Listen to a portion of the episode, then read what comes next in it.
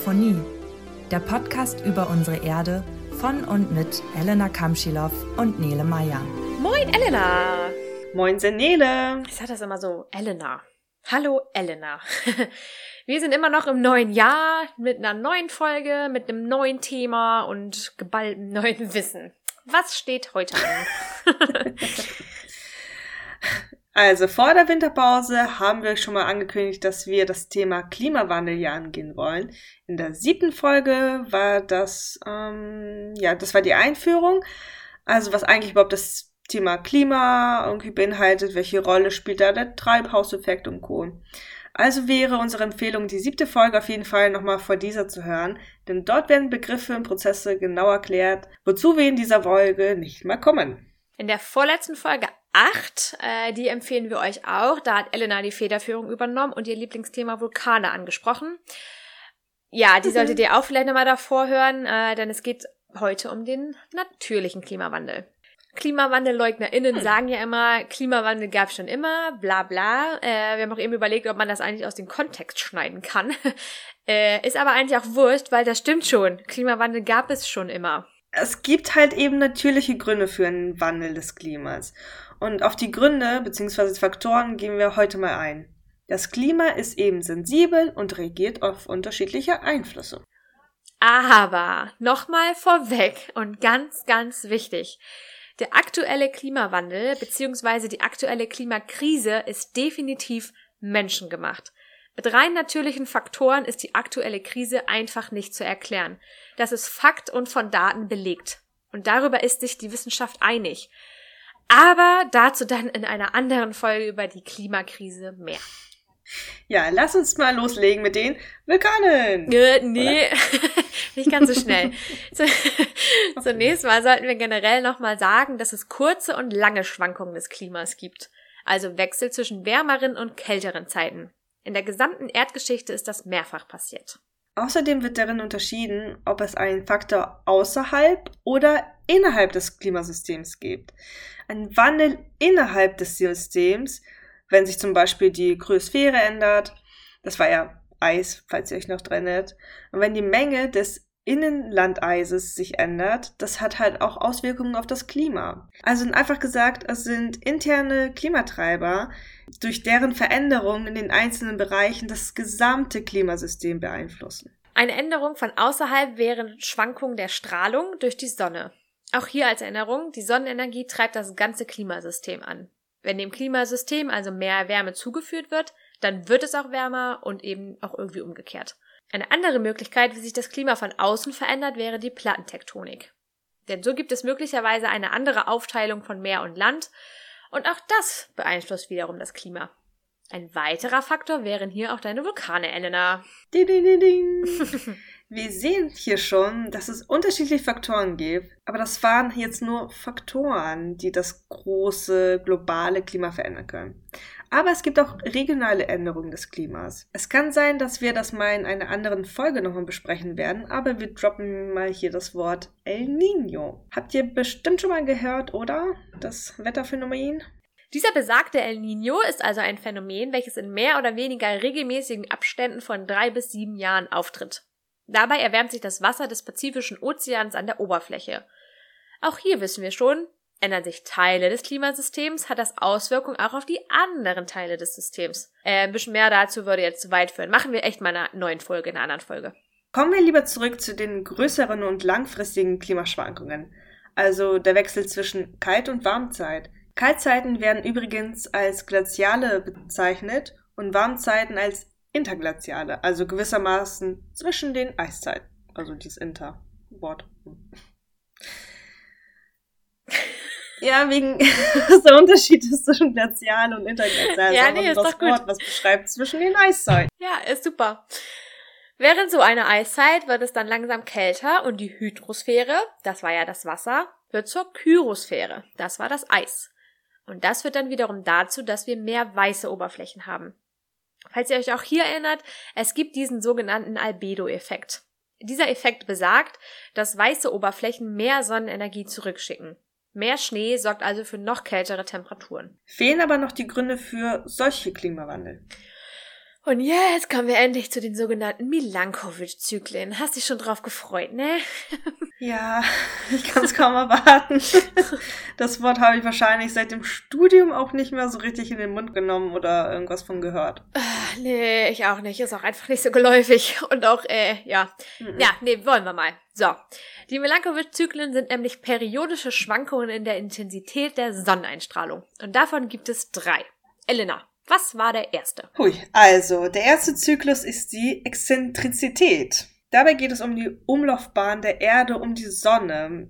Diese ist nämlich nicht, wie ihr vielleicht vermutet, so einfach ganz kreisförmig, sondern sie ist eher eine Ellipse, also ein in die Länge gezogener Kreis. Und die Exzentrizität beschreibt, wie rund oder flach die Ellipse halt auch ist.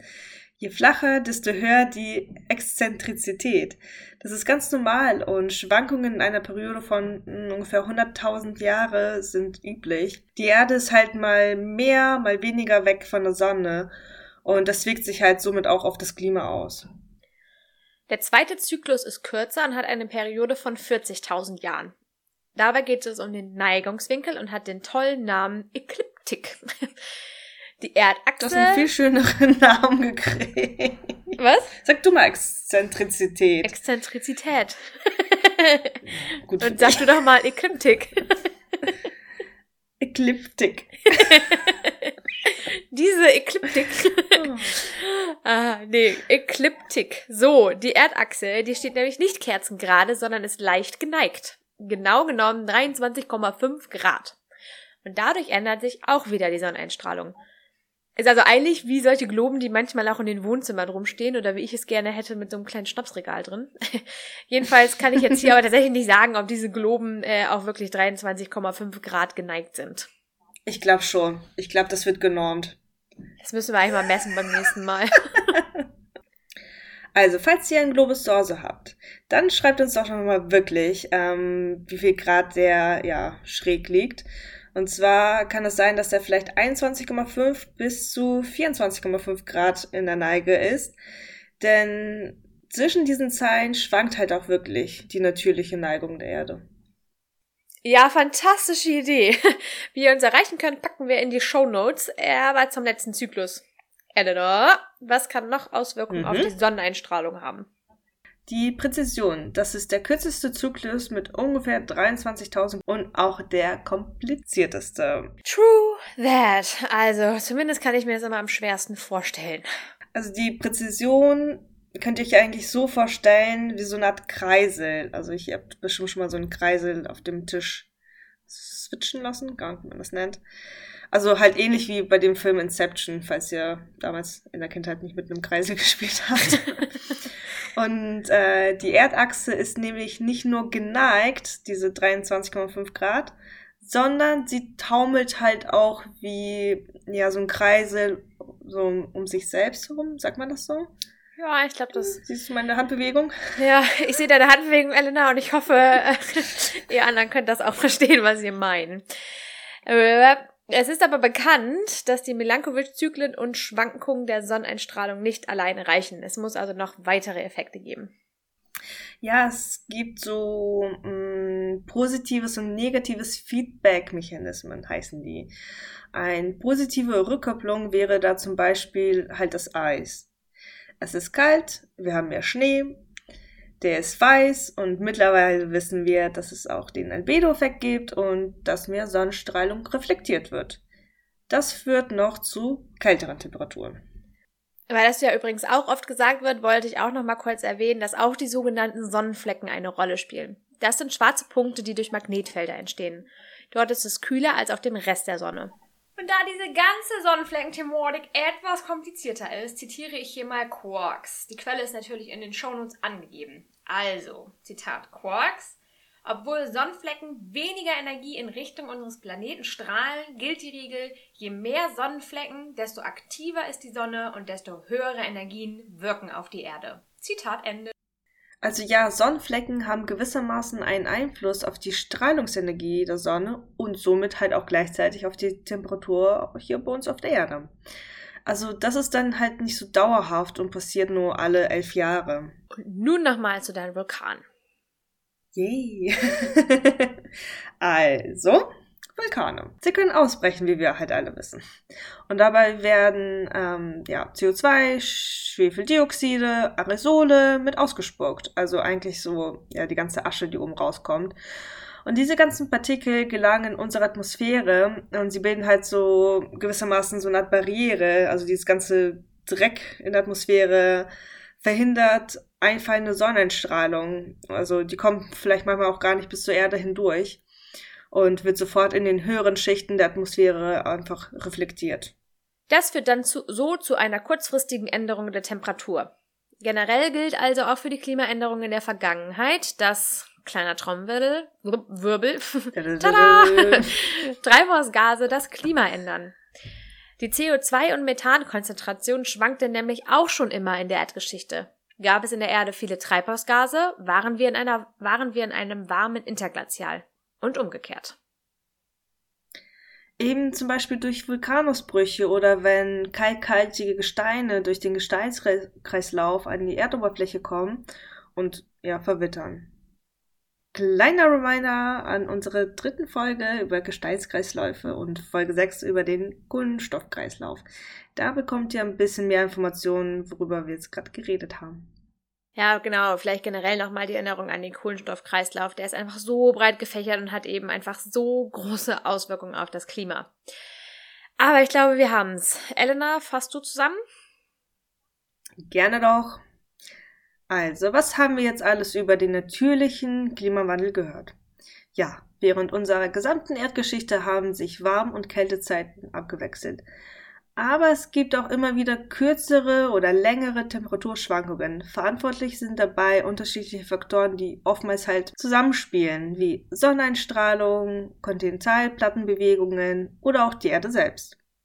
Denn weder ist die Erdachse gerade, Stichwort Exzentrizität, noch die Umlaufbahn um die Sonne, Ekliptik, als auch das Drehen um die eigene Achse, Präzision, klappt nicht so elegant, wie wir uns das wünschten. Deswegen gibt es immer wieder zyklische Schwankungen, die von ein paar tausend bis hunderttausend Jahre reichen. Gekoppelt ist das natürlich an terrestrische Ereignisse wie zum Beispiel Ausbildung von Eis, Vulkanausbrüchen und Zu- und Abnahme von Treibhausgasen in der Atmosphäre. Nice. Und damit ab in den nice Stuff.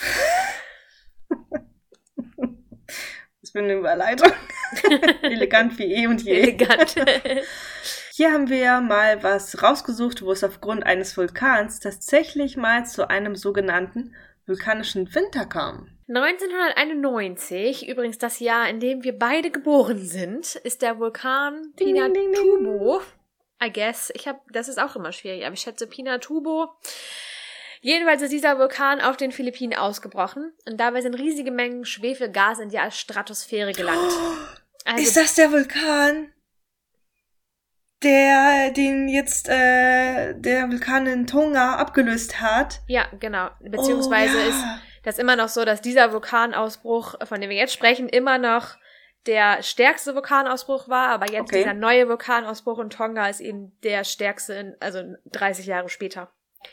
Aber äh, mhm. genau, der von den Philippinen ist immer noch einen Ticken stärker, soweit ich weiß. Jedenfalls ist dieses Schwefelgas in eine Höhe von bis zu 40 Kilometern gelangt. Und wir wissen nun, dass das dafür sorgen kann, dass es halt kühler wird. Und es war dann halt auch so. Die globale Temperatur ist im Jahr danach auf 0,4 Grad Celsius gesunken. Wenn ein Vulkan ausbricht, wird es also nicht sofort kühler, sondern das dauert schon noch etwas. Dieser Ausbruch hatte eine so große Wirkung auf das Klima und gilt, gemessen an der Klimawirkung, als größter Vulkanausbruch des 20. Jahrhunderts. Ja, jetzt haben wir eben diesen Vulkanausbruch bei Tonga. Ähm, natürlich nicht mehr 20. Jahrhundert. okay, good point. Aber ich glaube, ähm, dass der Ausbruch bis jetzt irgendwie nur bis 20 Kilometer in die Luft geschleudert wurde. Äh, das kann sein, also weiß ich tatsächlich Hier haben wir von 40 nicht. Kilometer ja. in die Stratosphäre. Ja. Aber ja, da schneiden ja, wer wir weiß. Raus, wir sind dumm. Genau, aber es wird sich noch zeigen, ob das tatsächlich dann irgendwie Auswirkungen aufs Klima haben wird. Ähm, aber ich schätze. Ja. ja, weiß ja, ich wirklich ja, nicht. Nee, das werden wir noch sehen, ja. Das ist sowieso immer schwierig, weil Klima ja auch immer äh, eigentlich längere Zeiträume sind und so. Aber genau, werden wir auf jeden Fall für euch weiterhin beobachten. Aber jetzt wird es erstmal Zeit für. Spaß mit Steinen. Was hast du für uns, Elena? Nun, also, was wäre der Klimawandel ohne unsere geliebten Sonne? Gar nichts. Die Sonne geht schließlich als Motor für unser Klimasystem. Und deswegen könnte es nicht passender sein, wenn ich für euch heute mal den Sonnenstein mitgebracht habe und vorstellen will. Wobei es eigentlich gar nicht äh, zu den Gesteinen gezählt wird, sondern eigentlich ein Mineral ist. Ich erspare euch mal die chemische Zusammensetzung, aber er gehört zu der Familienfelssparte. Also, warum heißt der Sonnenstein überhaupt Sonnenstein? Fragt euch bestimmt. Okay, es liegt wohl auf der Hand. Seine Färbung erinnert an eine Sonne. Ja, mehr oder weniger. Die Farben variieren von gelb, orange oder leicht kupferfarbig. Und für alle, die Edelsteinkräfte glauben, dieser Sonnenstein steht für Selbstvertrauen, aber irgendwie auch für Steinböcke oder, naja, weiß ich auch nicht. Äh, wer sich da auskennt, weiß bestimmt, was er so kann. Ähm, naja, reicht auch für den einen oder anderen. Einfach auch, dass er hübsch aussieht. Und das tut er. Und damit habe auch ich wieder was gelernt. Aber ich bin übrigens kein Steinbock, sondern Stier. Also für mich ist er sowieso nix. So, danke Elena. ich glaube, wir gerne, sind am gerne. Ende. Ja, ich habe nichts mehr. Ähm, also bleibt zu sagen, vielen Dank fürs Zuhören wie immer. Vergesst uns nicht zu abonnieren und zu bewerten. Zum Beispiel bei Spotify ist das jetzt möglich. Genau, würde uns super freuen. Und damit hören wir uns beim nächsten Mal. Dankeschön. Tschüss. Ja.